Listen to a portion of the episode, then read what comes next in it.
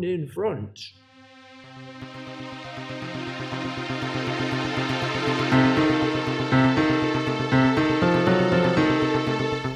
Oh, Fogies and Films.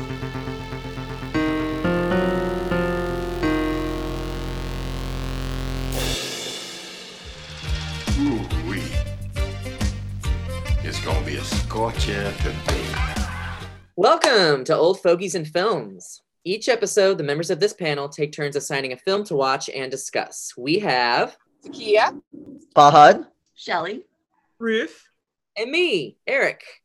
This episode will be posted just before a long holiday weekend honoring Martin Luther King Jr. So I thought we'd honor the reason for the season by discussing the impactful cultural moment that was Spike Lee's Do the Right Thing.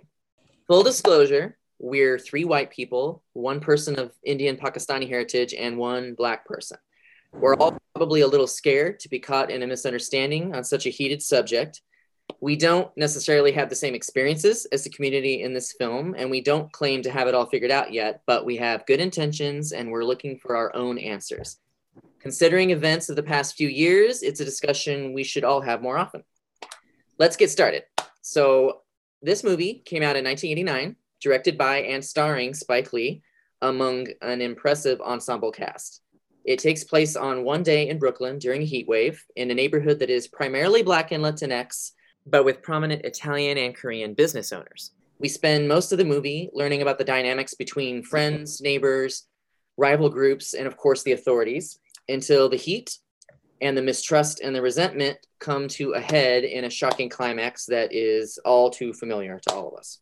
So, to get started, I think I'm going to go to one of my fogies, uh, and I'll I'll close with myself actually, giving uh, my broad thoughts. And uh, I, so, uh, to segue to that, I wanted to say, Ruth, how did you feel that uh, this movie was speaking directly to you? Do you remember what I'm talking about? No. uh, there are at least three times in the movie uh, when Samuel L. Jackson's character, uh, Mr. Senior Love Daddy, is talking on, on during his radio program. He he says Ruth. Oh yeah, I love how he Ruth. says my Ruth. name. That's like my favorite part. That's the truth. I was like, yes, that's me. out loud when I saw that when I heard that because I was like, oh my god, he's talking to Ruth right now. Exactly. I was like, that's awesome. There aren't too many Ruths in the world, so that's it's pretty rare, I think. No, it's an old school name for sure. Yeah. So just how did you generally feel about the movie? Um, I thought it was good. Um, I actually really, as you're saying, like the raw ensemble cast was amazing. Like, um, I guess I don't know if that was a some of the if they had been real popular already then, or if that was maybe some of their some of the actors' first coming of age films, um, which I thought was real neat. I love being able to kind of go back and listen to like the early '90s music and stuff like that, which was a lot of fun. And um, it was like, oh, Rosie Perez is in it and you know and well obviously spike lee and just um uh martin and uh Yeah, Martin Lawrence. Did, did you guys Martin- catch that? yeah and um Yeah. Samuel L. Jackson. yes he's got my name down Start from there. samuel l jackson that's the truth ruth Which should become our catchphrase, I think. The fogies. We'll just That's the truth, Ruth. start saying that. i like that or yeah from like goonies when he says baby ruth So actually, Ruth's name is probably said more than any of ours in pop culture. uh, so far in the movies that we've seen, definitely. yeah but we did have a Shelley Duvall starring in one of the movies. Yes. I don't think there's been a single Fahad or Takia. No. Uh, I doubt that. So you two are you're two you're very blessed. That's how you want to look at it. Well, that's a good segue because I was gonna go next to Shelley. Oh, yay. Excellent. Um, so first I have to say that I was so excited to see the this is Senior Love Daddy because I listened to, and I don't know if any of you all have, well, probably not because you didn't recognize that, but um, Ron and Fez was a, is or was a radio show that I listened to on Sirius every day starting um, when Jackson was born until it ended maybe three or four years ago. and that was their opening.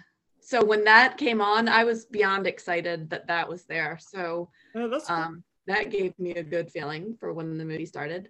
And there were a lot of things that I liked about the movie. I, I loved the character development. I liked getting to know each of the characters. And I liked how each character had, they were like dynamic. So you liked Mookie, but then you didn't, I didn't, there were things I didn't like. He didn't spend a lot of time with his child.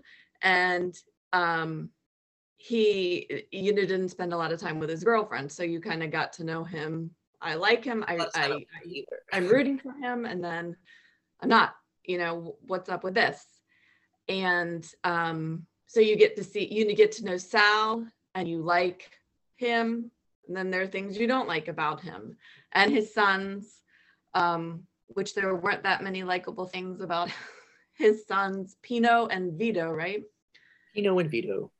pino and vito Well, I and think I mean, maybe you, maybe you don't agree, but I think Vito seemed like a really good guy, but but Pino, that's a piece of work. Y- agreed. Um, yes. Okay. Oh, did uh, not- not- I was just thinking. Sorry, you- I, I I should have jotted this more down. Um, so there were a lot of things I liked. I wasn't crazy about the last 20 minutes. Like I understood where the movie was going, and I under and I appreciated the climatic climactic event, but I wish that the reason for it the way that that whole scene came about i wish that they had built that up in a different way. Like i wish that they weren't i wish that it was more or to me I I didn't find it to be believably upsetting that they were upset that there weren't um, african american heroes on the wall of an italian pizzeria. That right there. so i'll end it there and let other people talk Okay, those are my broad thoughts about the that sounds great. Uh, let's go to Fahad next. Um, so I want to just echo a lot of what Shelley said in terms of the movie. Uh, you know, setting the characters in a way that there are things you like about some of them, and there are things you don't like about those same people. Um, you know, it doesn't paint like any one of them as like these amazing people, um, or these terrible people in a way. Uh, except, um, I mean, I know he has some flaws, but Da Mayor overall was kind of like a good guy, like trying to look out for everybody. So I really appreciated his character. Um, but uh, overall, I, I enjoyed the movie. It's one of those movies that it's like a day in the life of. And it's really interesting to be able to see a day in the life of all these different characters and, you know, just what normally happens, except then it takes that shocking turn for the last like 20 minutes or so. Um, it's very interesting that, you know, this was early 90s and that, you know, that kind of stuff that happened then, people have fought so hard so it doesn't happen anymore. But it's interesting just looking at what's been going on the last few years as well. So it's a very timely movie in that sense, or timeless movie, I guess, unfor- in an unfortunate way, right? That these types of issues are still out there and are still being fought against and all. However, to Shelley's point, I struggled a little bit bit with the the way that it was depicted in the sense of so one let me just start again with this. I'm going to be very you know specific in what i'm saying here. And sorry clarkson is scratching a lot in the background is about to start crying so it's going to distract me. Clarkson is a dog, not Yeah. some uh, cut this out because he's starting to cry and bark not some child he keeps locked in a room. It's a dog. He's a street The doggy. listeners are wondering. that's all Uh, So, one thing I'm going to start with is nobody ever should be should nobody deserves to die. There's no reason anybody should have died in the scene as it was portrayed in the movie. You know, they had already captured him, they were holding him down. There was no need for that force to be put on his neck to the point that he couldn't breathe and he died. That was absolutely inexcusable. That kind of force, that kind of restraint should not have happened, leading to his death. So I'm starting there. The part I wish that they did not show in the movie that would have made this a more of a gut punch to those of us watching is I wish that they did not show Radio Raheem, the one who died, I wish they didn't show him choking Sal. He was on top of Sal, choking Sal to the point where Sal was about to die. And you know that at that point it's like somebody should get in and you know pull him off and stuff. He didn't deserve to die. Um, Radio Raheem didn't deserve to die, but he was about to kill Sal. And I just wish they didn't add that in there because that painted Radio Raheem in a bad light for the some of the viewers that could then make a case against his actions. But again, nobody deserves to die. They pulled him off, they constrained him and stuff. It's just I don't feel like they needed to show him choking Sal to near death to still get that same emotion and same point across. Because in a lot of, and especially with a lot that's happening today, a lot of people have died for much less um, unnecessary deaths. So I just was a little like, they didn't need to show that part. Um, it was very uncomfortable, very sad to just see how it escalated back and forth between Sal and his kids and the, people in the pizza shop. Like, it's just crazy that, you know, starting with um, Bugging Out's character, Giancarlo Esposito's character, you know, going off on Sal for not having any pictures of African Americans up on the wall. Um, to me, that the hard part there is that, you know, Sal is an Italian American. He's a minority as well in his own right. And so Sal, you know, had pictures up there of other Italians. And when he was asked, why are there no black people? He said, I have pictures of Italians.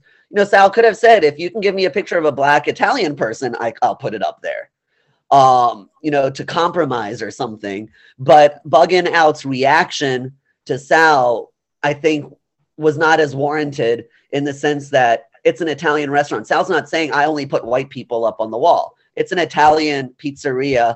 He's showing his Italian heritage with Italian um, celebrities that he's putting up on the wall. Um, Bugging Out could have been more respectful in the way that he spoke to Sal about it, and they could have had a good discussion and a compromise, you know, again, like, is there a good black Italian person to put up that happens to be black? Um, because there are.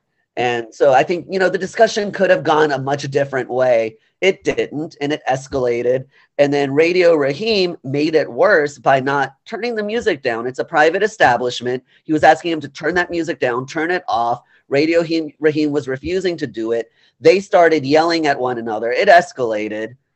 Um, and it should never escalate to the point where violence happens. Sal shouldn't have gone and gotten the bat and then started breaking Radio Raheem's radio um, because it was too loud. You know, he should have just. I know he tried to get him out. Just call the police at that point, but don't take a bat out because that adds to the issue. That escalates it more. That takes it to the next level. They see this man wielding a bat and breaking the stuff. That's going to flare up emotions, and it did. And they jumped Sal, they jumped the kids, they started wrecking the place. Um, you know, emotions run high when things get heated, especially when it comes to the thought that are they doing this because they're black? Are they doing this because they're Italian? You know, when race comes into play, people get more emotional. And it was just a back and forth escalation, escalation that never should have happened. Um, but all that said, it never should have ended in Radio Raheem's death. The police should not have had him in that chokehold the way that they did. They had already pulled him off. All they needed to do was just hold his arms, keep him down. Yes, he's a strong guy, but they got him down. They did not need to um, restrain him the way they did that led to his death. And then when he died, the way that they treated his dead body was so disrespectful. Um, and that was just terrible. And I'm just going to stop there because I've been talking a lot. Um, but again, it should never have escalated both sides should not have done things in the way they did and re-escalated it more against each other. Um, it all could have just been easily discussed in the very beginning, but it never should have resulted in the death of somebody with the way the cops were having him in a chokehold. So it's just a very timely discussion that we're having because of stuff that's happening out there in society today. So I'll end on that. That was great. Um, okay, Takia is next.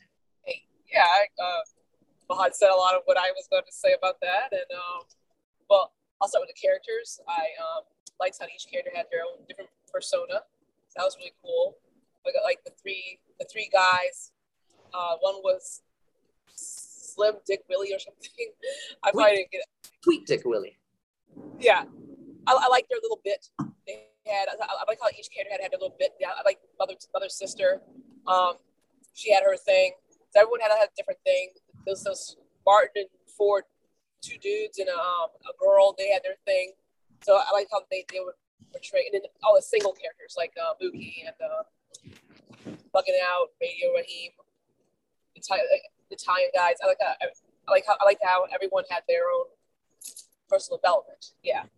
Um, yeah, I was kind of annoyed and angry. It's like uh, feedback on what Shelley Bob was saying about the um, the fact that radio uh, uh, out was, was caused had all this caused everything.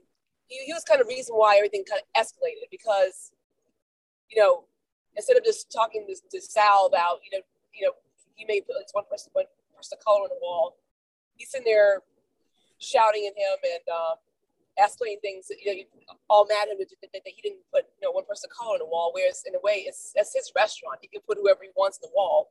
Now that you shouldn't, at least maybe he could put one person of color. You know, give a picture. He'll he could put it up there. But if he doesn't choose to, that's his business. You know, it's, it's his business. He already had minorities on the wall. It's like you guys were mentioning. So, um, it has seemed to me that yeah, it, it was really no reason to get into all that because basically bugging out provoked him and provoked Sal. Radio he turned the radio up. Sal, all Sal wanted them to do was calm down and turn the radio down. They wouldn't do that. So understandably, Sal's angry, provoked, and he, you know, smashed the radio. And um, that's where everything went from there. And it making sense to me, like, why, you know, that, that didn't have to happen, you know? So, um, it almost, if you're watching the movie, it almost makes it look like, you know, black people appear hostile and violent and you know living in, in this more like low income area and it, it kind of perpetuates a stereotype in a way based on that scene not throughout the whole movie but but you see that scene that's what kind of makes it look like that, that they're that they're you know product of their environment of you know being hostile and violent and whatnot so um I think I've been portrayed in a different way. He didn't have to. He didn't have to. Um, there could have been another another escalation that didn't have to involve a picture on a wall that could justify. You know, that makes sense, guys. What I'm saying there, that like something else could happen instead of just being a simple picture on the wall and, and, and having the whole having all this rioting and everything going on because of a picture, because you're mad over a picture. It's, instead of being mature and just talking to him about it. It makes it, it seems senseless. Yeah, yeah, and, and that's thank you. I was looking for that word. It was, it was very. That's why I was so. I was mad at the way that, that was very senseless. It just makes blacks in a, in a certain, in a, so a certain socioeconomic level, level look, look violent. And this is what this is how a lot of society sees um, blacks in that particular uh, neighborhood. You know, when when when they you know go up us, I mean something like you know, a senseless thing like you know having a picture on the wall of, of you know wanting a little picture on the wall, you know? Well, and they could have been compromised a whole different way instead of it, you know, coming in there and blasting the music and pissing him off, pissing Sal off. And yeah, so that's why I'd say yeah, Takia, I would just say with the like you were saying, you think like make a picture on the wall that you would have rather it been something else, not something. Yeah, exactly.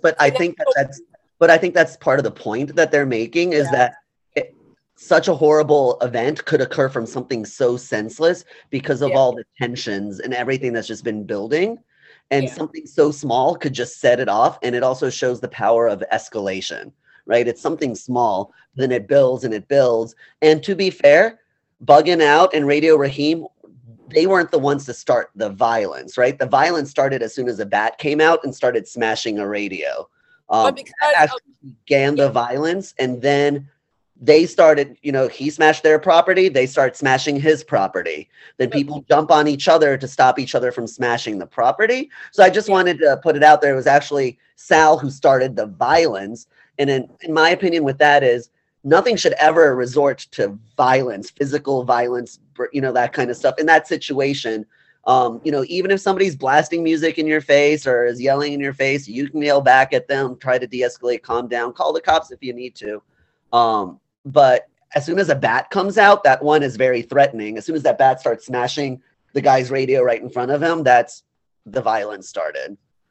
Yeah, but Yeah. It, it, and it all goes back to bugging out, coming in there. And But but but words again, wor- in my opinion, words and yelling should not lead should not be a, a, a way to prov- it shouldn't provoke violence. Um, just just for everybody listening, I do watch a lot of Real Housewives, and there's a lot of yelling that happens there. And sometimes in some of the shows, there might be a slap, there might be a punch, there might be a hair grab and a yank.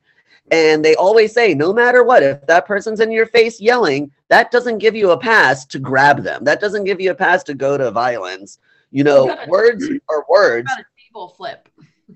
A, a what? Yeah, a table flip. As long as the f- table's not flipped on you, you know.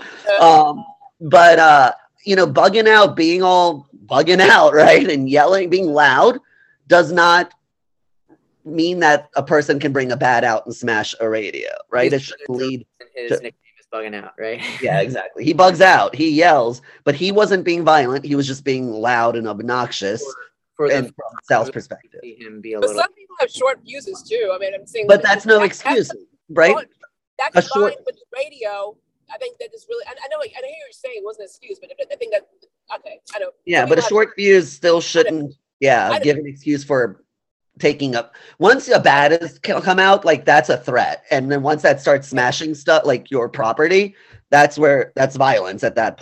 And uh, you know, Let's- Sal did. Go back, I, I, I back guess wait. For more- one rebuttal and clarification and, and to finish out her thoughts. Sure. Oh, I, got- I was pretty much done. I was going to actually mention about the um the heat wave. Um, that was obviously you know I, I go to Wikipedia and read some more stuff about the movies. Um, it's interesting. I the idea of uh, heat can bring out um kind of crazy reckless behavior in, in general because it's, it's it's it's hot outside. You're you know you, the heat might affect you in different ways. May, maybe you're you know Did irritate you. Other, other people, um, a warm a warm night brings out people in general. They're all out there, and um, so it's a kind of interesting correlation there with with, with, with with the heat, how hot it is, and like did that make did that escalate? I mean, did that make people even more? Um, what's the word I'm looking for? Even more unhinged in a way, like like like like like, like when the riot started, and, and like when Mookie smashed the um the trash can to the window. Would he have done that? It was a, it was a freezing cold day in snow, Yeah, and it could, but certainly an intentional uh, aspect of this story. Yeah. And that's also, I think, a scientific fact. I, I think there's been studies done Yes. when the heat rises, especially in cities where you get really like hot boxed like sardines. yes, uh the crankier i mean i mean we probably all have experience like the crankier we get because we're hot the less patience we have with Yeah. I also heard Except Takia, who loves it. It reminds me of Or- Ghostbusters or- 2 oh, when in the beginning, you know, when when he's watching the marriage uh the co- marriage counseling and they keep raising the the temperature up. yes i forgot about that that's funny you say that because we just saw ghostbusters and fahad watched uh the first two to get ready for Yeah, I just watched Ghostbusters 2 last week. but yeah Oh, I love Ghostbusters too. I love both. but Takia, yeah you're um you freaking love the heat so i guess Yeah. not affect Yeah.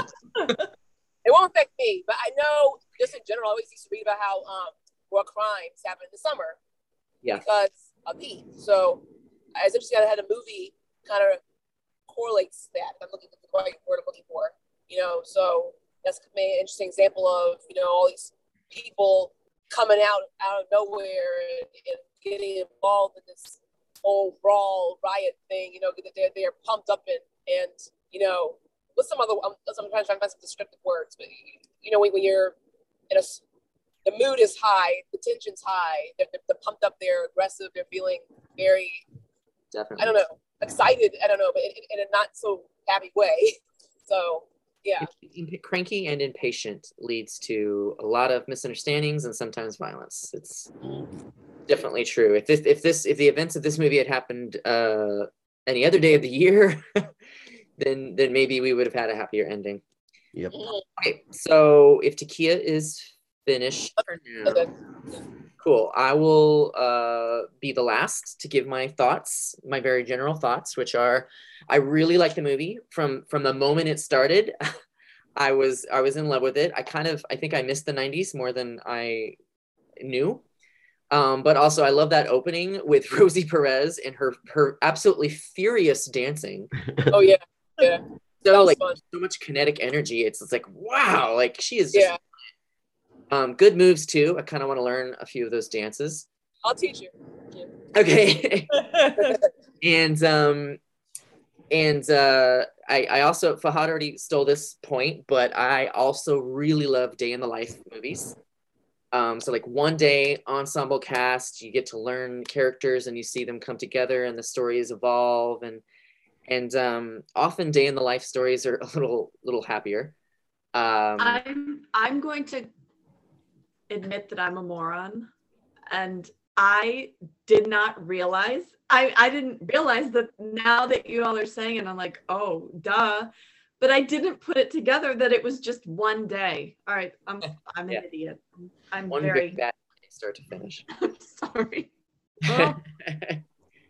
yeah um and then they make that point uh when the next the very end of the movie the last scene is the next day starts and and he says it's going to be just as hot so it's sort of like you know that was all that happened in just 24 hours and or well less than that technically because people slept for part of it at the end. Um and um yeah it's a very interesting end because it's the start of a new day and everyone just kind of goes about their business. I mean these things happen. Time moves on. Uh, we don't know if anybody learned anything good from their experiences uh, which is interesting considering where we where we're at now. I think it's it's like somebody else also said it's it's amazing to watch this movie because of how appropriate it is but also extremely sad that in a little over 30 years we haven't really we haven't really um, learned anything more about each other or come to better understanding amongst each other. Uh, because a lot of this still rang true. It, it still felt very much like the world we're living in and um, especially the ending which you know it's incredibly sad that that's still something that's being dealt with. Um, i mean specifically the death of raheem uh, and how he died specifically. That's it's it's very it was very hard to watch. Um, and uh, so so I so I love these kinds of movies, and I think that uh, I, I I thought it was amazing that uh, Spike Lee directed it and starred in it, and his um, I loved his sense of style in the direction. I, I found like a lot of scenes in you know in, in the beginning uh, for most of the movie, it, it was very much like a um, an exciting community story and uh, and a lot of the direction, a lot of the the shots, uh, some of them felt very much like uh, old school, you know, Technicolor musicals to me. Um, and almost like a play too, the way a play might be set up, where you're introduced to characters and they've got these quirky personalities and they all know each other and they they play a role in the community and and uh, I thought that was all very beautiful, which I think stood in um, intentional contrast to what happens when when the violence sets off. Uh, I, I also agree with a lot of what people said that um, that it seemed senseless, that it didn't make sense what started the whole started all the violence, that you didn't agree with what certain people did, um, and, and I think, as was also pointed out, that that all of that was intentional. It, it bothered me too when I was watching. I was like, really, like why? And and I didn't like, you know, yes, for instance, that um, that Sal got violent and pulled out the bat. I didn't like that Radio Raheem came into the restaurant blasting uh, his stereo with bugging out, yelling uh, and and demanding attention next to him. Uh, I didn't like uh, what a lot of the characters did. And Mookie was a great character. I thought he was adorable, but yeah, he he kind of he doesn't have a work ethic. He just he he just takes breaks whenever it feels like it, and he doesn't spend enough time with his girlfriend and his son. Um, so you know he, but I but I also like once the movie was done, I started thinking of it. I was like, well, you know, part of the point is also that these are all very human, relatable people. They're not. There's no clear villains and no clear heroes. Um, none of them are truly horrible, but they're not really great either. They're just trying to live their life, um, with the possible possible exception of Pino, who's pretty Yeah. much a reprehensible person. But uh, but most of the other people, it's just like you you find reasons that you really like them and reasons that you kind of don't like what they're doing or how they're behaving towards people, and that's um, that's true to real life. That's that's how it goes, which I think uh, is part of the point because Spike Lee was trying to show like there's a recipe that doesn't look like a recipe for disaster, but this is how you get there from here. And and it can happen so quickly you, you don't even you can barely like make sense of it yourself. Like what what did I just do? What did I just take part in? What what what has happened here? And you can't take it back once it's done. And um so yeah, I, I thought it was pretty incredible. It's and I also think that um, I had a problem with how it ended because it seemed like a little too nice, you know, with the scene with Mookie and uh, Sal just standing in front of his burned out restaurant and they have that conversation, but it kind of ends on friendly terms. Um, even though Mookie was one of the one, I, I thought it was in, insane. I thought it was kind of hysterical that Mookie went to ask for his last paycheck from Sal when he was the one that basically started the riot by throwing the garbage can into his store. But but I also understand that Spike Lee is not trying to give us an answer to this situation. And obviously, especially people like us who don't have a lot of, we don't live this life. We have not lived this life or this experience. Um, we're desperate for an answer. We want somebody to resolve this and say, this is what's right and this is, is what's wrong. And, and a lot of movies do that. They wrap things up like that in a nice bow so that we feel a little bit better about what we've seen. But that wouldn't really be honest, I guess, in this case, right? it wouldn't be truthful because nobody does have the answers. I, I, think he's saying the actions of even the characters that are supposed to be our heroes in the story are not necessarily, it wasn't necessarily the right thing to do. And so that's why the movie's called Do the Right Thing, right? It's like, well, somebody tell me what that is. what is the right thing? Did, did I do the right thing or did I not do the right thing? I don't know. The only thing we do know is that somebody died and it was unnecessary uh, and I guess if there's one clear villain, it's the cop who decided to strangle him until he was dead. Because even his cop, even his uh, partner was telling him, stop, you don't need to, stop. And I think we've seen that a few times too. Um, um, if I'm rem- remembering correctly, some of the videos that we've seen released, you know, body cam footage, you see certain cops say, "Hey, man, you need to like lay off," or like, "This is not, you know, you, it's fine. You know, you don't you don't need to put this much force into it." But there's always, you know, one cop who decides that that much force is necessary for some reason, and uh, and this is what you end up with.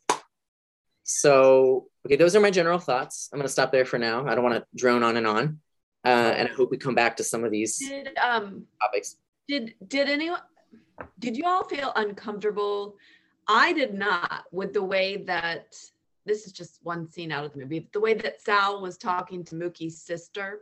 Oh yes. You felt uncomfortable with that? Yeah.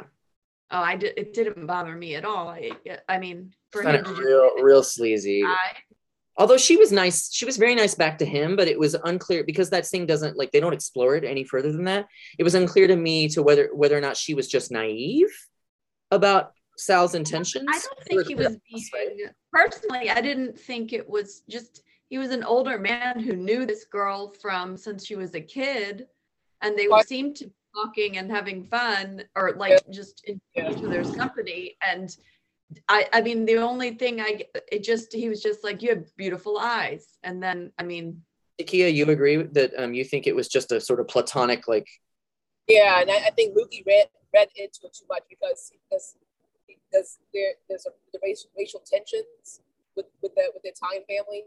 Um, I think he thought that because they've been negative in the past with, with his one of the brothers and all that um he thought Sal was trying to move it on to be sleazy, again, like more, more negativity coming out. So I think he, he read that as you know he's going to hurt her that's interesting because I definitely read it as he is being a bit lecherous, um, and I thought it was inappropriate too because it was like you know you're you're too old for her. It's it's not, it's not an appropriate. It wouldn't be an appropriate relationship. I'm curious, uh, Ruth and Fahad, how you interpreted his you know behavior with with Jade. Yeah, I'm, t- I'm trying to think how I felt while watching it. Um, I mean, I did feel like he was crushing on her a little bit but I, I just was like, I mean, if I felt uncomfortable or weird about it, it might have just been because of the age difference. Um, I don't think he was being like womanizing or anything towards her. Um, he was crushing on like, oh, let me make you this pizza and I'm gonna put the best things on it, you know, like. Um, but yeah, I don't know if Mookie was mad about it because of race issues. I thought he was just mad about her kind of grossed out, like, oh, it's Sal, this old guy, Yeah. being interested in my young sister. I thought that's where he was coming at it from, not because he's white, she's black, or he's a No, I know. I, I would not at standpoint, just like the whole thing with you know the family being you know somewhat you know stuff they said in the past about the N word and all that stuff and um but yeah yeah I didn't think I didn't think it was because he was it was a black white black white thing or anything like that no Yeah, I didn't think there was any like race. It was- yeah I think we overreacted so yeah Yeah, I thought it was an overreaction, but I also thought because he even didn't he tell he told Mookie that like you're like a son to me. I just thought maybe you know because didn't he say that he watched them all grow up? He enjoyed oh yeah he about his neighborhood. He got to see the little kids grow up into older kids. The old people get older. But if Wow. you did watch this little girl grow up, then it's kind of because I did feel like he was being flirty, which could be weird if he's seen her grow up from a little girl. Um, but I don't think he was being dis. He was just being flirty and being very like, But I think I think we've all seen how that kind of behavior from an older man like that can you know there's a point where you're like oh it was all fun and games and then it's suddenly not It- because so i think his intentions make maybe up until now he's just been a little flirty and just kind of kind to her and accommodating but you know we've seen so many cases. I mean the me too movement is also something that has come to prominence in the last several years. And a big part of that is where it seems like the guy is just being nice. And then you find out in a very pivotal moment in your life that he is actually expecting something else. And if you don't give it to him then suddenly there's a problem right? And i see i could see that same thing happening. Like at some point he's going to say to jade you know i kind of want to start this thing. And if she doesn't react well to it he's not going to react well to it and i think mookie was just trying to say it wasn't even because he was older or because he was white it was because he thought his sister was not really clued into what Sal's real intentions were, and he was worried that she was going to be too naive and get caught in a bad circumstance.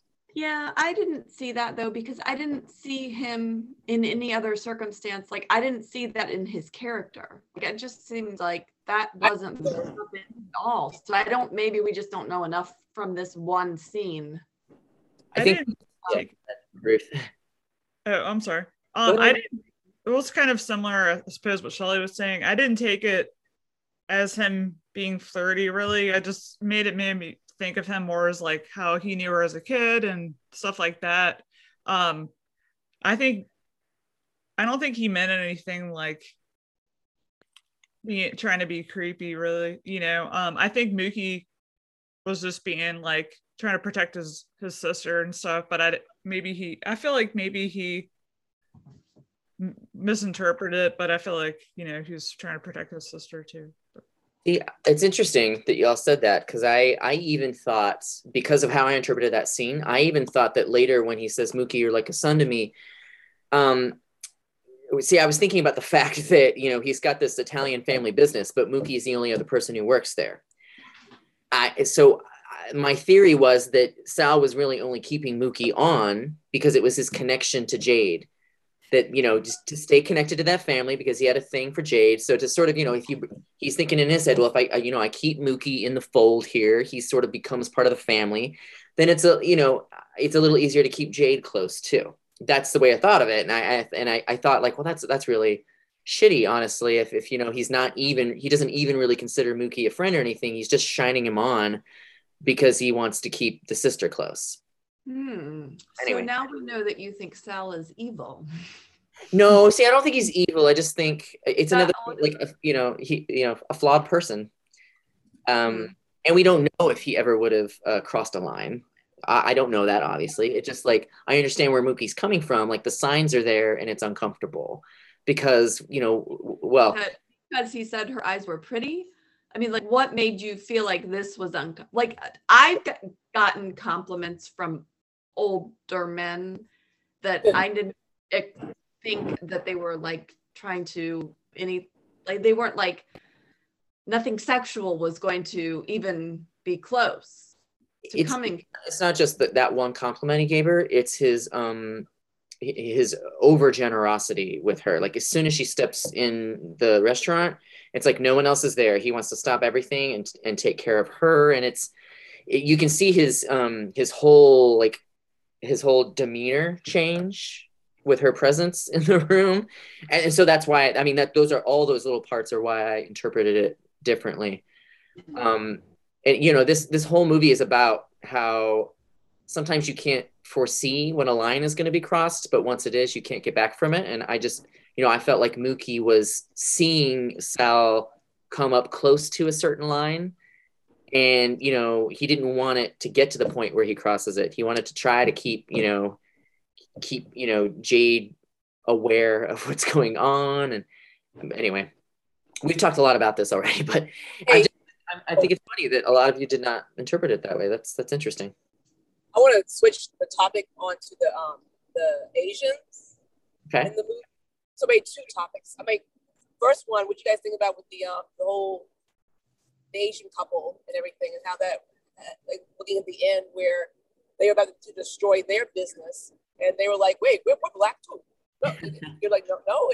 You know, it, it- they were trying all they could to save their business and everything, and then they realized, well, we're not going to to sit there and destroy their their business just because we're, we're mad, we're angry because of, you know.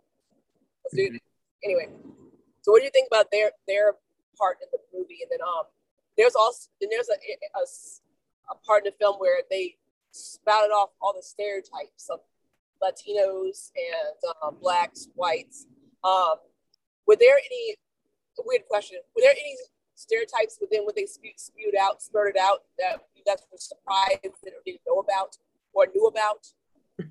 That makes sense. Takia, you really want to get us in trouble.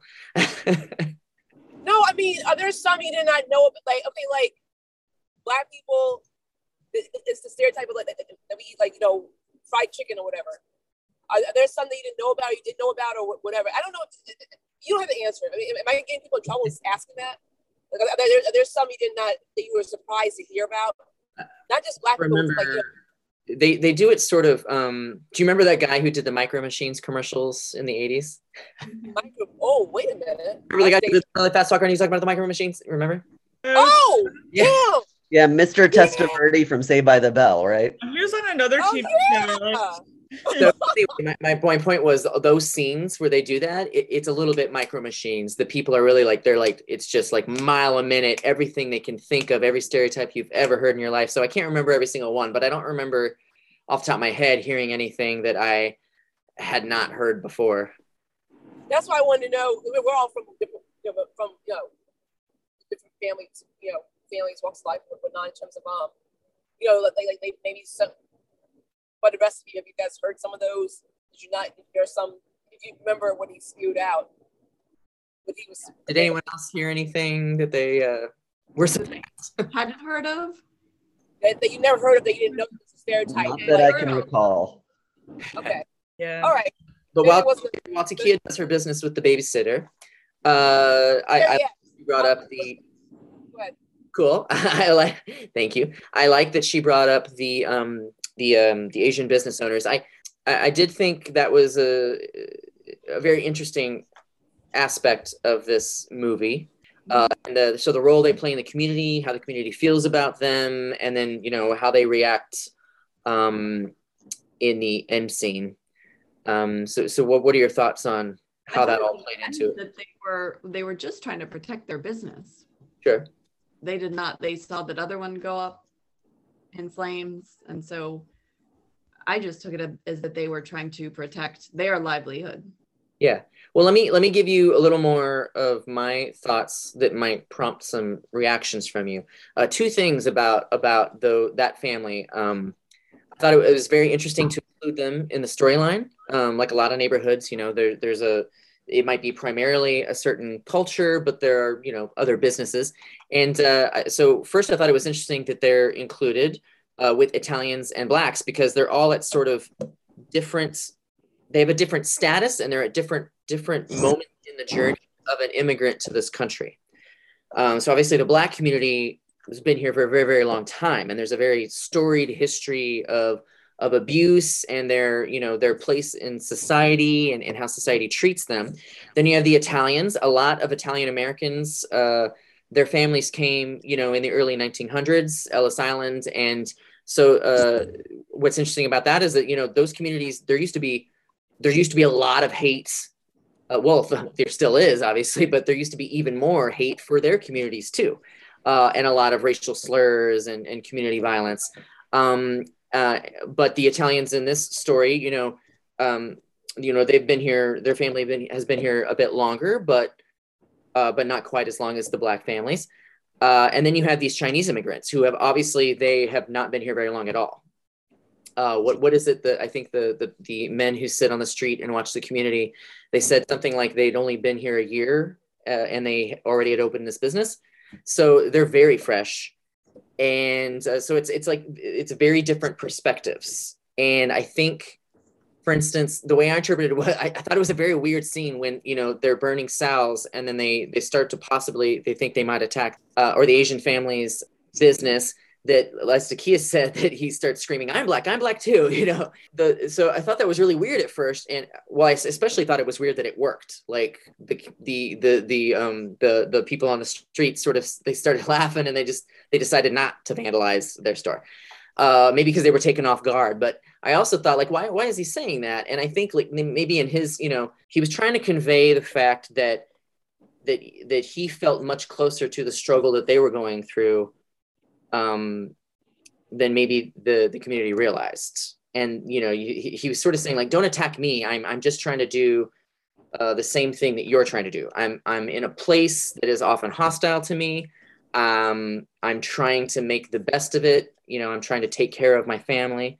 And that uh, I, am droning on now, so I let I'll let you guys talk in a minute. But but okay. my point with that is that I think one of the one of the interesting parts of this movie and about our story and society in general is how often people forget the common ground that they have with all the other peoples in this country. And it becomes an us versus them thing instead of a I get where you're coming from because there's part of that in my history too, and or even in my current struggle.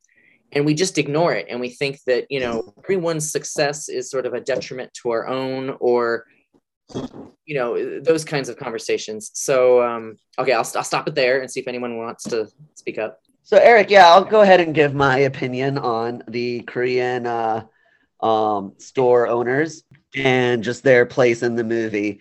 Um i felt like it was just very interesting that they did.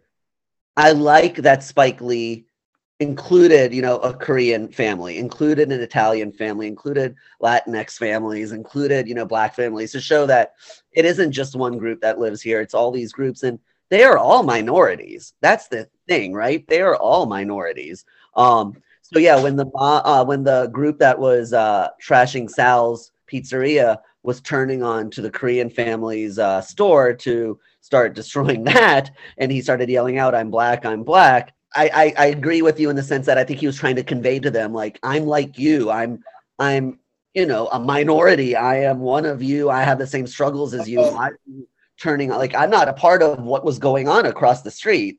Like don't come at me. I'm on your side. I'm not trying to do the same stuff that he maybe thinks Sal was trying to do.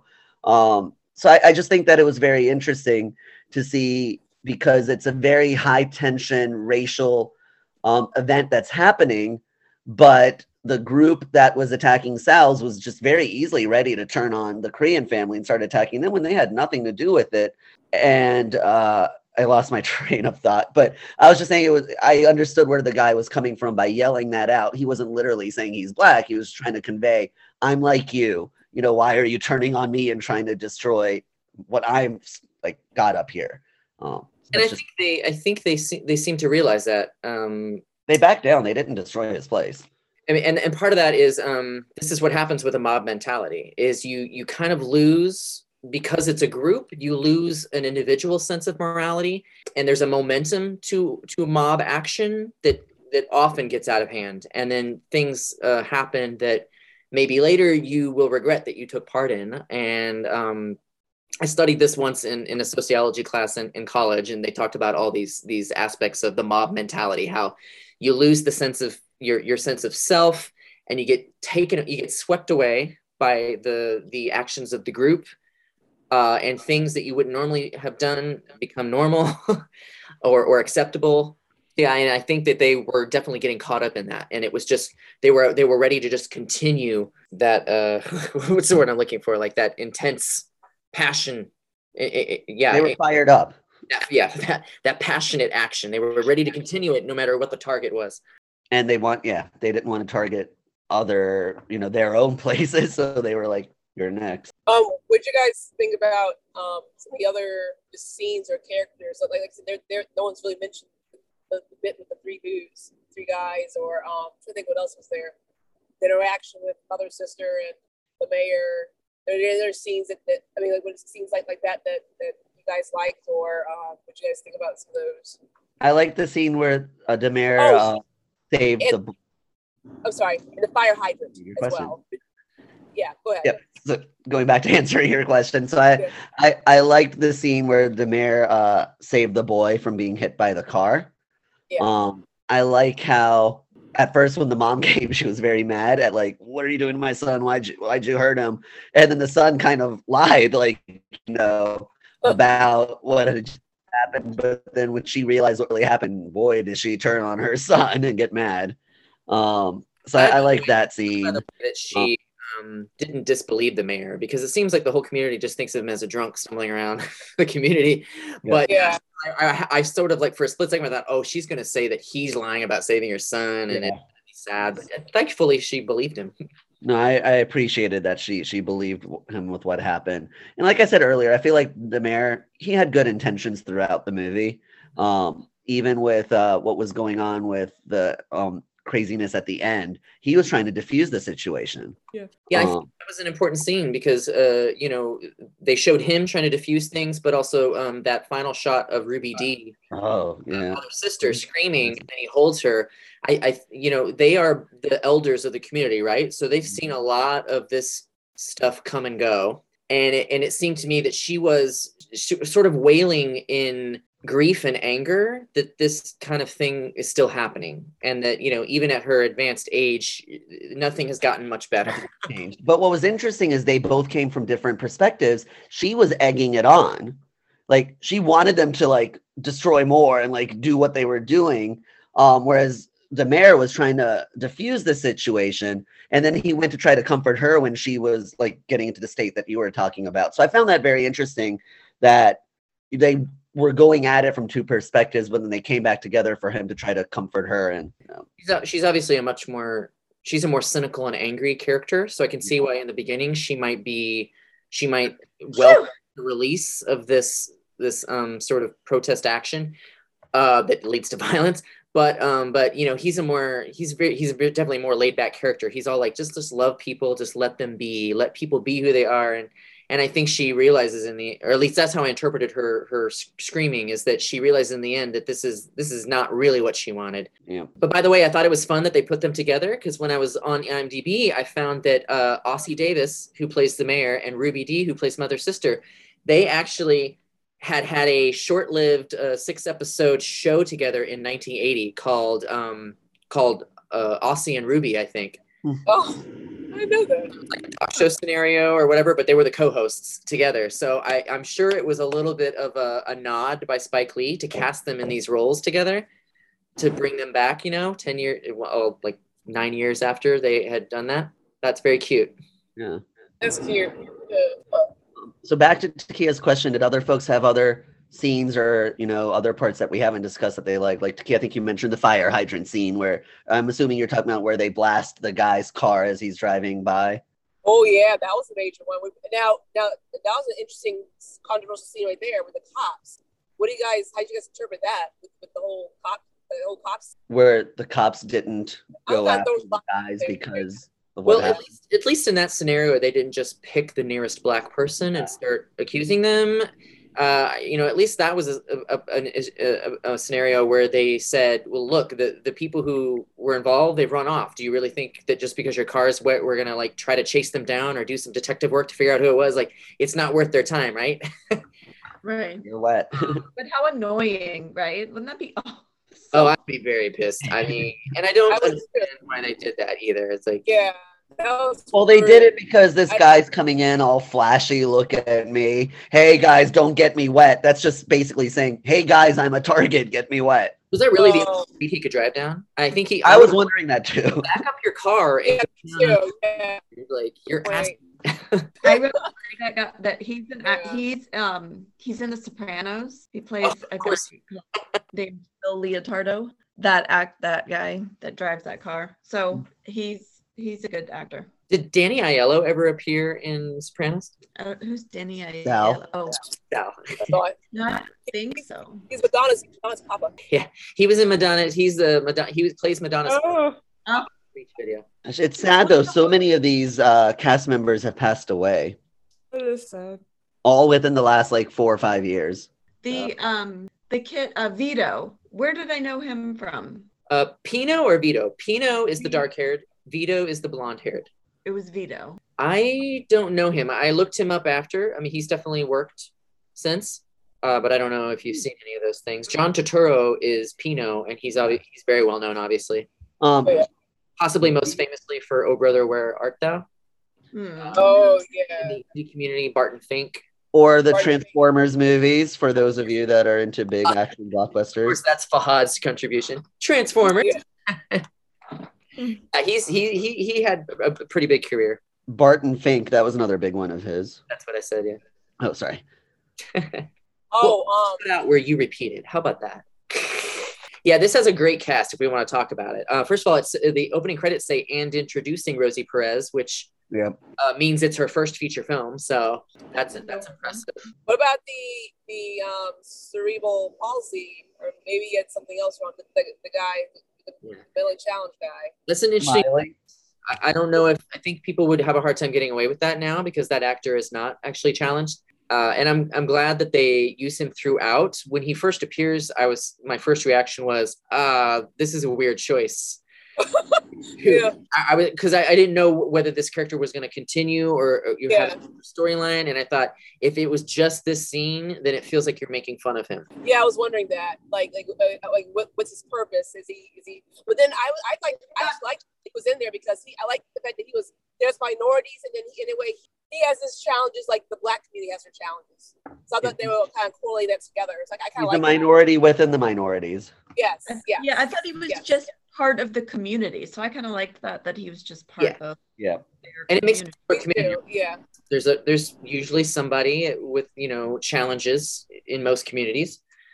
Um, and I also he also serves a purpose because he's the one that um, uh, from the very beginning points out what what is sort of the overarching theme of this entire movie, which is the philosophy of Martin Luther King versus the philosophy of Malcolm X, which has been a great debate for you know since uh, since they were on the scene um, uh, in the civil rights struggle, because one they both have very differing views on how you handle the civil rights movement, uh, and of course the movie ends with I think it's the ending and not the beginning. Yeah, ends with a quote from each of them Yes. it shows how you know they were definitely they were both on the same page hence in the picture together like they both had the same goals but they didn't quite agree on how to handle it and and the whole movie is about that like what is the right thing is it right to is the riot right or should there have been a different way to handle the situation i don't know That's the Point. Yeah. I mean, and that's kind of the question about do the right thing to your whole point, Eric. Like, what is the right thing? What's the answer to this? You know, Martin Luther King Jr. had one answer. Sp- um, I almost said Spike Lee. Uh, Malcolm X had a different answer. I think even people watching the movie back then, even now, same thing. There's people who agree with, you know, the writing because of the, uh, you know, well, you should have had black, you should have hung black pictures of, of, of famous black people on his wall, and then others will be like, no, there's no reason to escalate because of not having pictures. That's his, so that's his place. So, yeah, it's um, I want to get into that again. Um, actually, uh, first I want to say, uh, that, um, I just had a conversation. Uh, Fahad was there too with a group of friends about a lot of these subjects, and Oh. um, and uh, we talked about how, like, from my perspective as as a gay man, um, you know, our big moment that's launched our movement was the Stonewall riots, which also involved violence um, and property destruction, and so uh, my opinion on all that is that I, I think it is necessary sometimes. I think when you have struggled for long enough and you you've kept asking for respect or for change and and clearly asking is not enough eventually you break and you realize you have to do something that they that cannot be ignored for them to, for people to finally stand up and do what's right. So you know if if i were I, like i said uh, on that night when we had a discussion if i were at stonewall i probably would have been throwing bricks too because you just get to a point where you're just too sick of it. But and and you know the impetus for that riot for instance was um, yet another raid and violence on behalf of the police. And you could say that part of the impetus for the right in this movie was the death by police of one of their community members um, but as Takia has pointed out, what what launched, what started this, the whole thing, the escalation of violence, was the simple fact that Bugging Out believed and Radio Raheem believed that there should be some Black Americans on the wall at a restaurant in a Black neighborhood. So let's talk about how you guys felt about that. Oh, hmm. I'll I'll I'll stay quiet just because I already We've heard through it. Takia's points on this, Um, but I, I just want to add something. Um, I had I had another perspective on that too. I mean, if, if it's your restaurant, you can't make someone put a picture on the wall. I mean, can you go? You know, is it maybe uh, it might- is it- maybe that's, that's not a popular answer, but like, like, like should he, he be forced to put someone someone on the wall he may not want on the wall? You know, you should have want to have someone else someone on the wall. Should he be forced to? I mean, yeah, I I I mean I'll go ahead. I, I mean I wanted to let other people talk, but it seems like they might be a little tentative, which is fine. yeah, I'll say I, I agree, Takia. Like uh Yeah. absolutely. Uh he should be able to put anyone on his wall that he wants. yeah, One thing I don't like is how he reacts to the suggestion that somebody else put on the wall. Um, I think he could have been a little more diplomatic or make a compromise. Like Fahad mentioned earlier, there would be there could be black Italians that he could put on the wall to celebrate. And I also think that he should consider it very seriously because he is he has put his business in this community and is making money on the community, you know, patronizing his business. It could only help him to sort of the community in that way. So it's something he should consider. Now, is it something that should be forced on him? No. This is kind of what uh, Bugging Out started to do in the beginning of the day. He was, which is he just wanted to convince other members of his community to boycott and stop going to Sal's. And that would be a perfect solution. If he gets enough people to say, yeah, I get what you're saying, Bugging Out. Uh, and I agree. So let's all just stop going to Sal's until Sal feels the hurt a little bit and decides it's in his best interest to be a little more involved in the community that is supporting him. But, Um, um, but my question really was. Go ahead, Shelly. does he, does Sal and his sons, did they live upstairs? Didn't that, wasn't this not their community as well?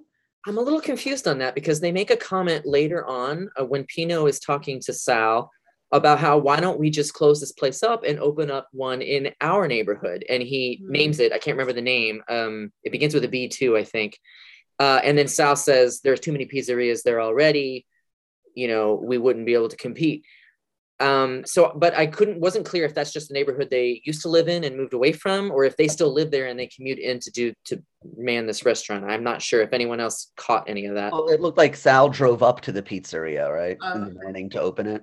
So maybe they do still live in that other neighborhood, but they run the But he business, had been there for years. Um, right? right. There's So- also the Latino community. There's the Korean Koreans across the street. Like But it is primarily a black community. They're his business, right? They're, they those are his patrons. But again, he shouldn't have to, but he definitely should consider it. And if they boycotted, I think he would find out, you know, if they got enough people to care enough about this specific issue, however small it might seem, and enough people boycotted, then he would, I mean, as a business owner, he would have to change and, and do something about it, right? That's just good business. Like you need to support the community you're in. You need to take it seriously and respect people. I guess I didn't understand why why if he had been there for 25 years and it hadn't been a problem, why is it a problem now? Like what what is what was it what was the reasoning you know, now? what was bugging bugging out? Well, it was mainly like we saw during the storyline, it was mainly Buggin and then Radio Raheem later. Um, because most other people said, What are you talking about? That's crazy talk. We love Sal's. We were raised on it. I, we don't care. Um, Shelley was wondering though, why is bugging out bringing this up now if he's lived in this neighborhood this whole time? I think it's just uh, like like I said earlier. There seems to be a reason he's his nickname is Bugging Out. he seems to get really irate about things very quickly, no matter how small they are. You know, somebody stepped on his shoe, no, or well, actually, somebody ran over his shoes with a bicycle, um, and that almost becomes a thing, right? But it was earlier in the day; the heat hadn't gotten to them so much. Well, that yeah, and he was still upset about too. his shoes. I mean, he was upset about his shoes the whole day. He kept trying to fix them. Yeah, and when they uh, confront the guy who who who did it, uh, that very easily could have turned into a very. I think there were a few moments during the movie, and I'm sure this was intentional too, where it where it was a situation that could have escalated but didn't yet because you know maybe it was earlier in the day people weren't quite as upset they weren't quite as cranky or impatient because of the heat uh, but then you get to this point in the late afternoon right before night and it's uh, something is just too much and everyone just loses their mind but yeah uh, I, I think you know that that's also like Danny Danny Aiello probably regrets how he handled things, or his character Sal probably regrets how he handled things because I'm sure Bugging Out is always loud and Radio Raheem is always playing that stereo, but on this particular day he did not react very well to to these facts. I guess that's the the. I mean, that's just part of being. You know, everybody has bad moments and don't react to things, and it's it's interesting to think about that it it causes a chain of events. Yeah. You know, if One one person had behaved a different way, then it would have ended a different way. Yeah, Yeah, it's sad because so many little decisions could have avoided all the whole thing. the, the, the another interesting thing like what what another point of this movie and what could have avoided the escalation is that uh, people could have made a better effort to understand each other. And throughout most of this movie nobody really makes much of an effort to understand each other. There's a lot of interactions that seem very tense and aggressive and they dissipate and people go about their ways but they definitely don't include people sort of you know understanding each other as a community. There is one moment though the one where um Mookie takes Pino aside in the restaurant says, Let me talk to you for a minute. And he says, Who's your favorite basketball star? Who's your favorite musician? And he's trying to get Pino to admit that all your favorite celebrities are black. So why are you why do you then spout all this racist stuff uh, to the to the people in your real community? And um, that was the one moment where you know Mookie was really trying to get him to understand, like, I think you're just, you know, your mind is twisted because you love black people. You're just I don't know, convinced that the black people in your community aren't as good as the celebrities that you know. I thought it was a bit humorous when he said, and your favorite musician. And he's like, the boss. he wouldn't admit that he liked Prince. It was just like, no, I like Bruce Springsteen. I'm a masculine. I like Bruce Springsteen. Exactly, yeah. But we know the truth is like, oh, his favorite is Prince, you know, and he doesn't want to say it. so yeah, so um uh, so that leads directly into another thing that I thought was about this movie is right now we all live in an age where people are much more mindful about what they say, and um, you know, for the last you know at least twenty years we've had people culture as they call it, uh, and now you have cancel culture and say what you will about those things. But I mean, I do think that it's it's good that people are ex- you know rec- you know we expect people to take more responsibility for the things that they say um, and to change. But uh, this movie was made at a time when all that was, you know, not even a consideration. And so throughout this entire movie, people are saying things to each other that are just just wildly inappropriate and and upsetting and and um, non compassionate and you know accusatory and insulting and everyone just sort of lets it go and it's really strange to watch considering what we've all gotten used to now and i wondered if you had any thoughts about that Well, it's interesting for sure because I I appreciated that everyone was the bad guy, right? Everyone was using derogatory names for everybody else. Mhm. So I found that to be interesting. Um, nobody was off limits, Yeah. which was definitely different. even our even our quote unquote hero Mookie, uh, just one that came to mind. He has this line when he finally goes and visits his girlfriend and his son, and he's talking to his girlfriend's mother, and he says, uh, "I want my son to know English. It's bad enough his name is Hector." And I thought, "Oh my goodness, that's that's a terrible Oh, way to look." yeah. Yeah. And he's supposed to be like the Ooh, yeah. guy we're following, the one we're you know invested in, and he's still not. You know, he's not that respectful, and he's he's he's tied into his own community too much, and he's not interested in the other ways, Yeah. the other cultures that might be around him. Hi, Ruth. We haven't heard you from you in a little while. I know. I'm sorry. I'm exhausted. It's been a long day. Okay, I just want to give you an opportunity to, to just comment on a few things. How you felt about the the insulting language used, and how how people interacted or respected each other in the movie. Was it shocking to you for you to hear everybody using nasty names for each other? yeah, I was just like, gosh. I was like, and then yeah, you know, I just thought, geez, like. hmm. I think the most shocking thing was that everyone sort of just took it in stride. Like no one, uh, I don't know, re- no one reacted the way you would expect them to to hearing some of these things said to them, and that's that was surprising. Yeah, it was like, oh my gosh, you know. It's Do you enough think that's better? at any point. Is it better or is it worse? Well, is it better that they, is it more positive that they all took it in stride? Or would it have been better if they had all reacted in a, you know, reacted negatively, strongly towards the names? certainly not i just i don't know i mean i was very you know i was uh, eight years old when this movie came out but uh but uh, and i lived in a very different place i didn't live in brooklyn new york um, but i wonder if if it's realistic that nobody would have gotten upset or if things i think it's another example of how um, of moments in this movie that easily could have escalated and just didn't um, as we go through the day. Like any of those times, somebody could have just said, "What the hell? What the fuck are you saying to me?" You know, and it just would have become a horrible, a horrible, violent situation. I'm saying the word situation a lot. I apologize. I can you throw us out again, Fahad? Um, so I wondered if it was like realistic. Um, and then I also thought, like, is this is it better that people are talking to each other like that? Because at least they're being out loud about how they feel, which maybe gives them more opportunity to actually evolve in their life later. To although no one's explaining, no one seems to be interested in having it explained to them why what they're saying is bad, and no one attempts to either. So they're not like trying to they're not trying to school each other.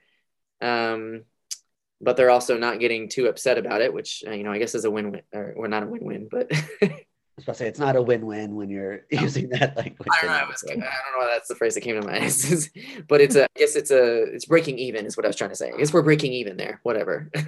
One one more thing about stereotypes. I uh, I wondered was bugging out supposed to be example of a what they say an angry black man. They always say that the the, the blacks are like like a, a black woman is is uh what do we call it and there's certain black women and men in uh, different walks of life that are angry. They're always said to be angry. So I wonder was he supposed to be portrayed as that typical stereotypical angry black man? I, I don't know if some of you guys like would know you've heard that that stereotype, but I yes. wonder was he in there of course for we have. Is that? So Uh, I don't think Spike Lee. Huh? I don't think Spike Lee, as a black director and writer, uh, intended him to represent an angry black man per se. But I, I do think that obviously, I'm trying to think about how. the he was constantly. Well, he was named bugging out. But I, but I'm saying a Well, I black know that. Writer wouldn't put a character in there and say this is an angry black man as if he's like a villain. I think it was more like Eric, you made, what was that? You're coming you in a good point. I was thinking the same thing. Why put someone in there if you're not trying to push a stereotype like that? Like why why is he angry? trying to show, Yeah. he's showing uh, the whole neighborhood right is full of characters full of different people you know there were all different What? personalities and you know there's a personality there that bugs out a lot o- over things But in addition to that, I think yeah. trying to show i mean it was very subtle but there are reasons why a person might get angry because I, I think too often society looks at angry black man and it's devoid of context it's like oh angry is a part of the personality when there are probably very good reasons to be angry you know No, yeah. definitely.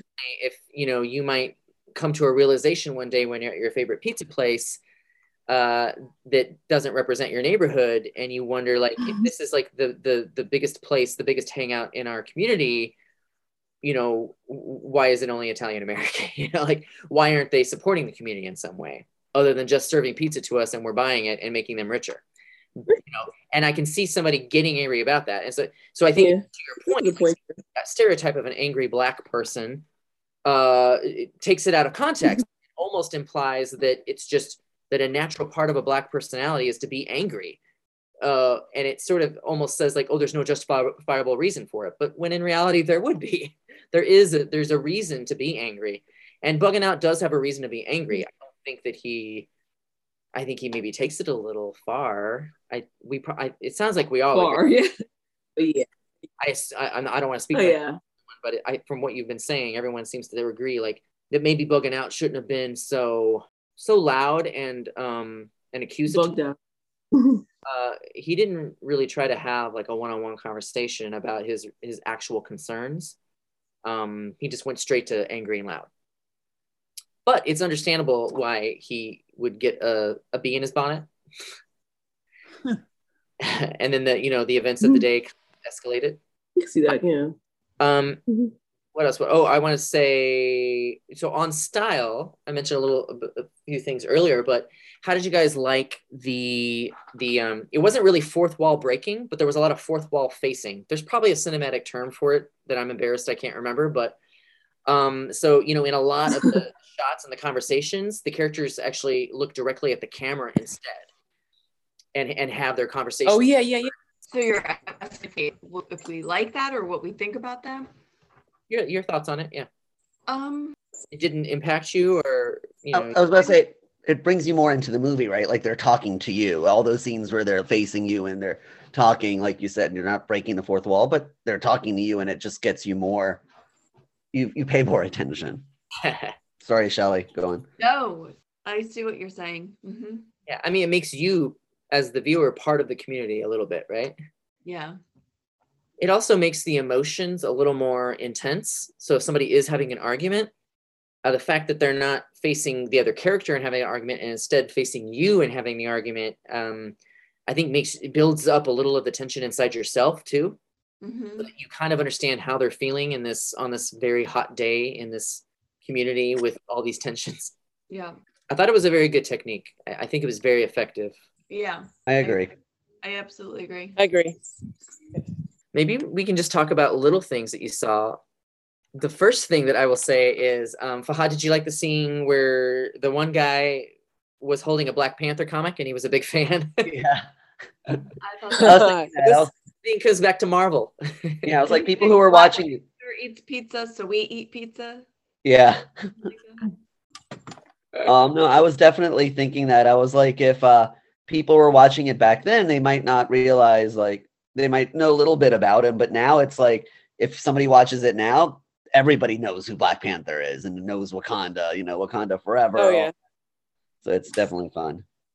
yeah, I, I think he probably used to used to belong to the black community a little more, but now you know after the big movie with Chadwick Boseman, uh, he uh, other people have now started to notice Black Panther and his story and and the and the but you know back in eight, 1989 that was a kind of an important comic to exist especially one that portrays a place like Wakanda that's technologically advanced and very successful and has a lot of power and is entirely um, black and in Africa. And it's, it's it's like one place where you can look to, you know, we all need our fictional stories to sort of give us something to to look up to or or that we can lose ourselves in to feel a little bit better about our situation. And I'm sure that that uh, was important that way to the black community through the years. I'm sure never perfect since it was, you know, created by a white man and I think written by white men for quite some time. Black Panther. I'm sorry. So but some what- Yeah, the Black Panther. wait. Oh, I see. Yeah.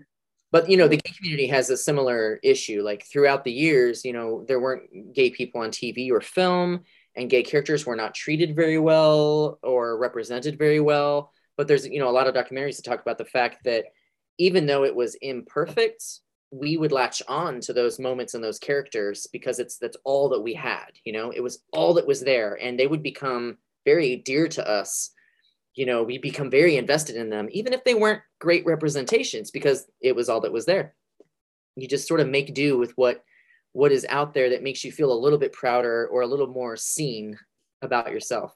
No, definitely. And like you said, like even back then, if Black Panther wasn't as well known across everybody. Like he definitely was a big character representing, you know, the black culture, black, you know, characters just in general. He's, you know, the main superhero that was there at the time. Um, A rare Yeah. thing to, to point to. do what? A rare thing to point Yeah. to. Um, That's for us. And such a powerful character. I mean, you know, being called Black Panther, you know, like it's all very powerful um character that he is, but uh definitely now he means a lot more to everybody because of the character as it's portrayed in the movie, the movie itself and what that portrays and just the power that it brings to everybody. Um so I, I mean, you know, Spike Lee obviously had no idea that Black Panther would become such a cultural phenomenon you know 20 years later but or more than wait how many years later geez uh, more than 20 years later 25 years later but uh spike lee has a lot of uh foresight right i mean he cast a lot of people before they became big i mean look at giancarlo esposito right Was that crazy? I- I recognize him for half the movie. i mean i recognized him right away. I didn't away. either. i recognized him right away but i was like oh my gosh he's bugging out that's crazy I'm I didn't- impressed. Eric, I, was, I agree. I didn't recognize him at all. I was like, oh my gosh, that's because I saw his name. I was I was looking for him, then I kind of forgot to look for him, and then I realized that was bugging out. He really he did a good job of bugging out. I mean, he really, I was saying he played that character really good, and then I haven't. And I saw him in, in Breaking Bad yeah just two years ago, and like, whoa, he kicked butt in there. So he, you know, he's he's, he's the real deal. Yeah, and most of the good things I've seen him in, he's always, even if he's a villain, he's still cool, calm, and collected yes, he is. I like that. in almost this everything movie, he's I was- right? Like Breaking Yeah. Bad, Once very- Upon a Time, Mandalorian. Um, so it was very interesting to see him play. And he seems to have like a professorial personality, like Yeah, yeah, yeah. you know, because we've seen him, you know, you know, like the in Mandalorian's very, you know, prim and proper kind of dude, even though he's a villain. Um, and then and I also kept thinking about him singing in Once Upon a Time. in I one, didn't know he sang. He's a good voice. well, there's a musical episode of that series, and uh, Uh. he sings a little line in it, and I was just like, that is, I don't know, that's crazy to me thinking about it Oh. now.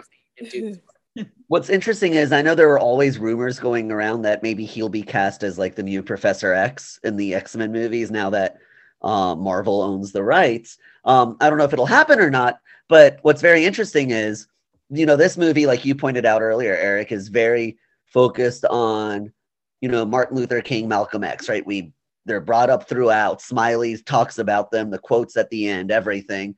And a lot of people consider the Magneto and Professor X struggle as Malcolm X and uh, Martin Luther King Jr., right? Where Professor X, before where X Men is now with Krakoa and everything, Professor X was always around taking the peace route. No, violence is never an answer. Magneto's like, no, sometimes we need to bring violence in order to bring change and take, you know, our rightful place.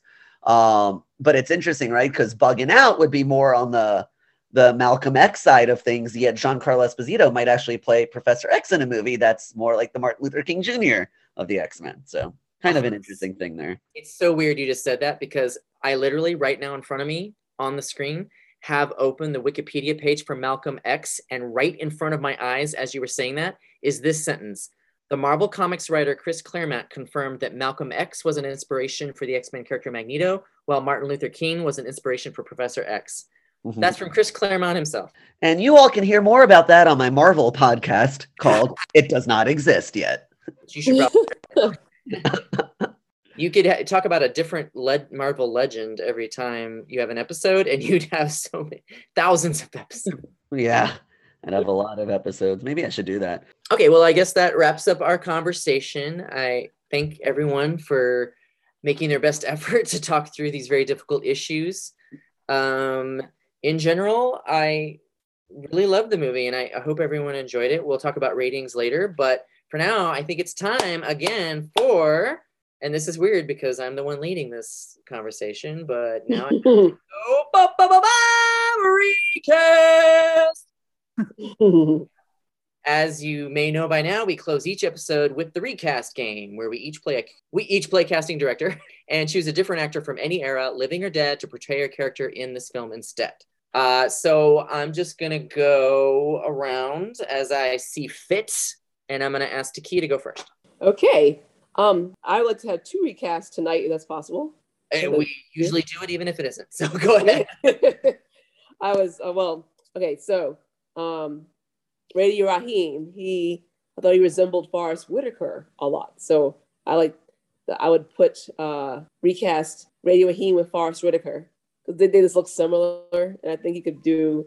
I could see him. Um, I could see him as a uh, younger version playing in this 1990s movie as, as a young Forest Whitaker. Like he's, he's playing Radio Raheem, so like I could see somehow him acting, you know, pulling that pulling his character off. And I'm wondering to recast um, bugging out with Kevin Hart. Kevin Hart has a bug out presence too. He's always going what ah, what, ah, ah. Okay, I probably you, you, you get what I'm saying. He's very he's always very excited and very hyper and all this stuff, and I can see him all this reactions, all that stuff that bugging out does. So, can anyone else see that, or is it just me, Kevin Hart, in that role? That makes sense. Yeah. Okay, yeah, um, and obviously yeah, the, yeah. So that that's who I would recast uh, for bugging out. Yeah, Ooh, that makes sense. yeah. I think Forest Whitaker probably would have been on the scene at the time and could have played the character. He would have. Oh yeah, I saw him a lot in the in the character. I was like, oh yeah, it'd be a good recast. So Okay. those are my two recasts. Thank you, Takia. Let's go to Shelly next. All right. I recast Pino with Christopher Imperioli from The Sopranos. I don't think any of you all watched that, but he um, played Christopher on The Sopranos. He would be perfect for that role. I'm gonna look up because I know that name, but Up to I need to see a face. Michael Imperioli. Yeah, yeah. Now that I see his face, totally. Yeah. Oh yeah, I think that would have been good. Definitely. Okay, uh, Ruth, you're next. Um, I was thinking for um the mayor, I thought I don't know as far as like the drunkenness part would go, but I thought like as far as some eloquent type things, you know, that how he could speak for stuff like that. I was like, I wonder how James Earl Jones would do. Okay. Yeah, I Hmm. can't picture him acting drunk, but Well, I was to say, I don't know about the actor. drunk part. I don't know about the drunk part, but I feel like he would have a good of trying to be have like an insight of trying to like trying to help the situations that was going on. and he has Uh. that wise man's voice. Yeah. Yes, you know what I mean. I get it. Yeah, definitely. as long as he uses the wise man version of his voice and not the dark. voice. yes, that's why it would probably change a little bit of the dynamic. But yeah, I feel like as far as like he's obviously intelligent and a good, you know, stuff like and eloquent and I guess you know speaks well. Fahad, you're doing a weird thing with your mouth. I hope you're just warming up for your recast. Your turn. I'm warming up now. Um, so it's funny, Eric, that you're dressed as Mr. Senor Love Daddy, uh, because that's actually my recast. Uh, and no, I'm not recasting you in that part. It's just funny that that's your your, your dress for the day. Um, so recasting uh, Samuel L. Jackson's character, Mr. Senor Love Daddy, as the person sitting behind the radio booth and you know making his commentary throughout. I just thought uh, Will Smith would be fun in that role if they were to do it now. You know, he's a bit older, a bit wiser, but he's still Will Smith, and it would be kind of funny if they were to remake a movie like that now to have such a big star have such a limited role that is still though important because you know he comes in at those pivotal moments to make his commentary and all. So You know what would be interesting about that? Uh, you know, uh, Takia cast Kevin Hart, so you know we've kind of thought about you know whether you know a modern version could be made, and we've also talked about how uh, sadly this movie basically uh, it's the same situation now that we live in, right?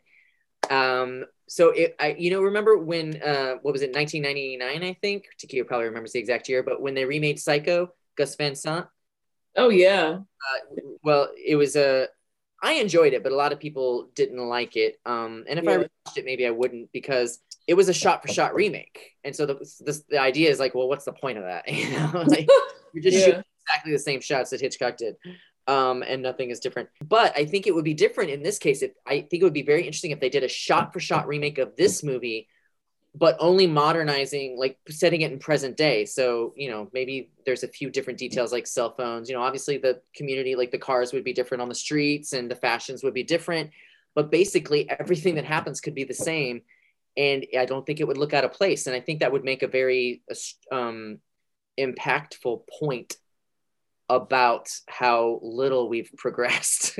Right. and then you have definitely Will Smith do do Love Daddy Yep. and Kevin Hart play Bugging Out. Although I still I'm still not a Kevin Hart fan. Remember when we found out um, he was cast as uh, Abdel in in the U.S. version of Intouchables? I I don't know. just can't take him serious for something like that. I don't know. He doesn't have the Maybe it'll make you like him if you watch it. maybe. I think he did something more serious recently that I, I didn't watch, but I think it was a series or something, and I thought about watching it just because it looked like he was trying to transition into more serious roles. But anyway, um, so I guess that leaves me to do my recast. So I'm gonna recast Vito, the nice blonde Italian brother, uh, and I wanted to recast him with Chris Penn. Do you guys remember him? Mm, Look up. Chris- Hmm.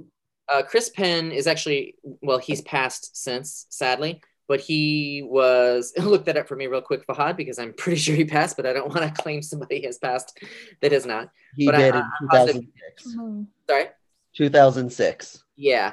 Um, so sadly, taken too young, but uh, he's actually Sean Penn's brother. That's what I thought. Uh, and he's probably most well known for being he was in Footloose. He was the cowboy. Oh yeah, he looks familiar.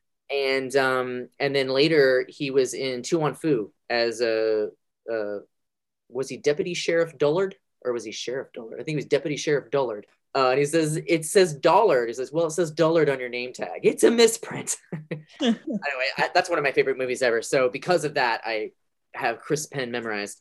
Um, but you know, especially in Footloose, I remember he was a very good-natured, uh, good-natured boy. Um, you know, and so I think that uh, he would have played the character of Vito in the same way. He would have been like the, the sort of sweetheart, um, very easy to be bullied by his brother, um, that just wants to Is everyone. he Italian? Well, I looked him up, and on his grandmother's side, he has some Italian. So I don't know. It probably counts for 1990, 1989 standards, but Hmm. Yeah, if you were doing the movie now, he needs to be Italian. now he might need to be. But you know, what is like, what is full Italian American anymore? Do you know what I mean by that? Shelley. Shelley. Oh, are you're full Italian American? Like all the way back? Yeah. Well, My you- great uh, your kids aren't, right? no half half. Because now you've married Stuart. yeah. So, okay. Those are some good recasts. Thanks, everybody. I guess now we should move on to our ratings. And uh, you all know the drill. You can use quarters. You got to go zero to five. Fahad's going to give us a countdown, but open up your chats, get your number typed in, and put your thumb up. And when everyone's ready, Fahad will will count us down to hit enter. Everybody's ready? Okay, so uh, when I say zero, hit enter. Three, two, one, zero. Okay, Shelley, go for it. Okay. 4.5, Okay, 3.75, okay, 4, okay, 3, okay, 2.75. okay. Divided by five of us, that's a 3.6. All right, well, that's a, it's a little better than my average for a pick. Obviously, I liked it a lot more than everyone else. um, all right, so I think all that we have left is for Takia to let us know the next film. This one may not be for the faint at heart. I wouldn't say it's hard, but it definitely um its reality in a way involves a different culture. In fact, it involves a tribe of people, and um, also the idea of cannibalism.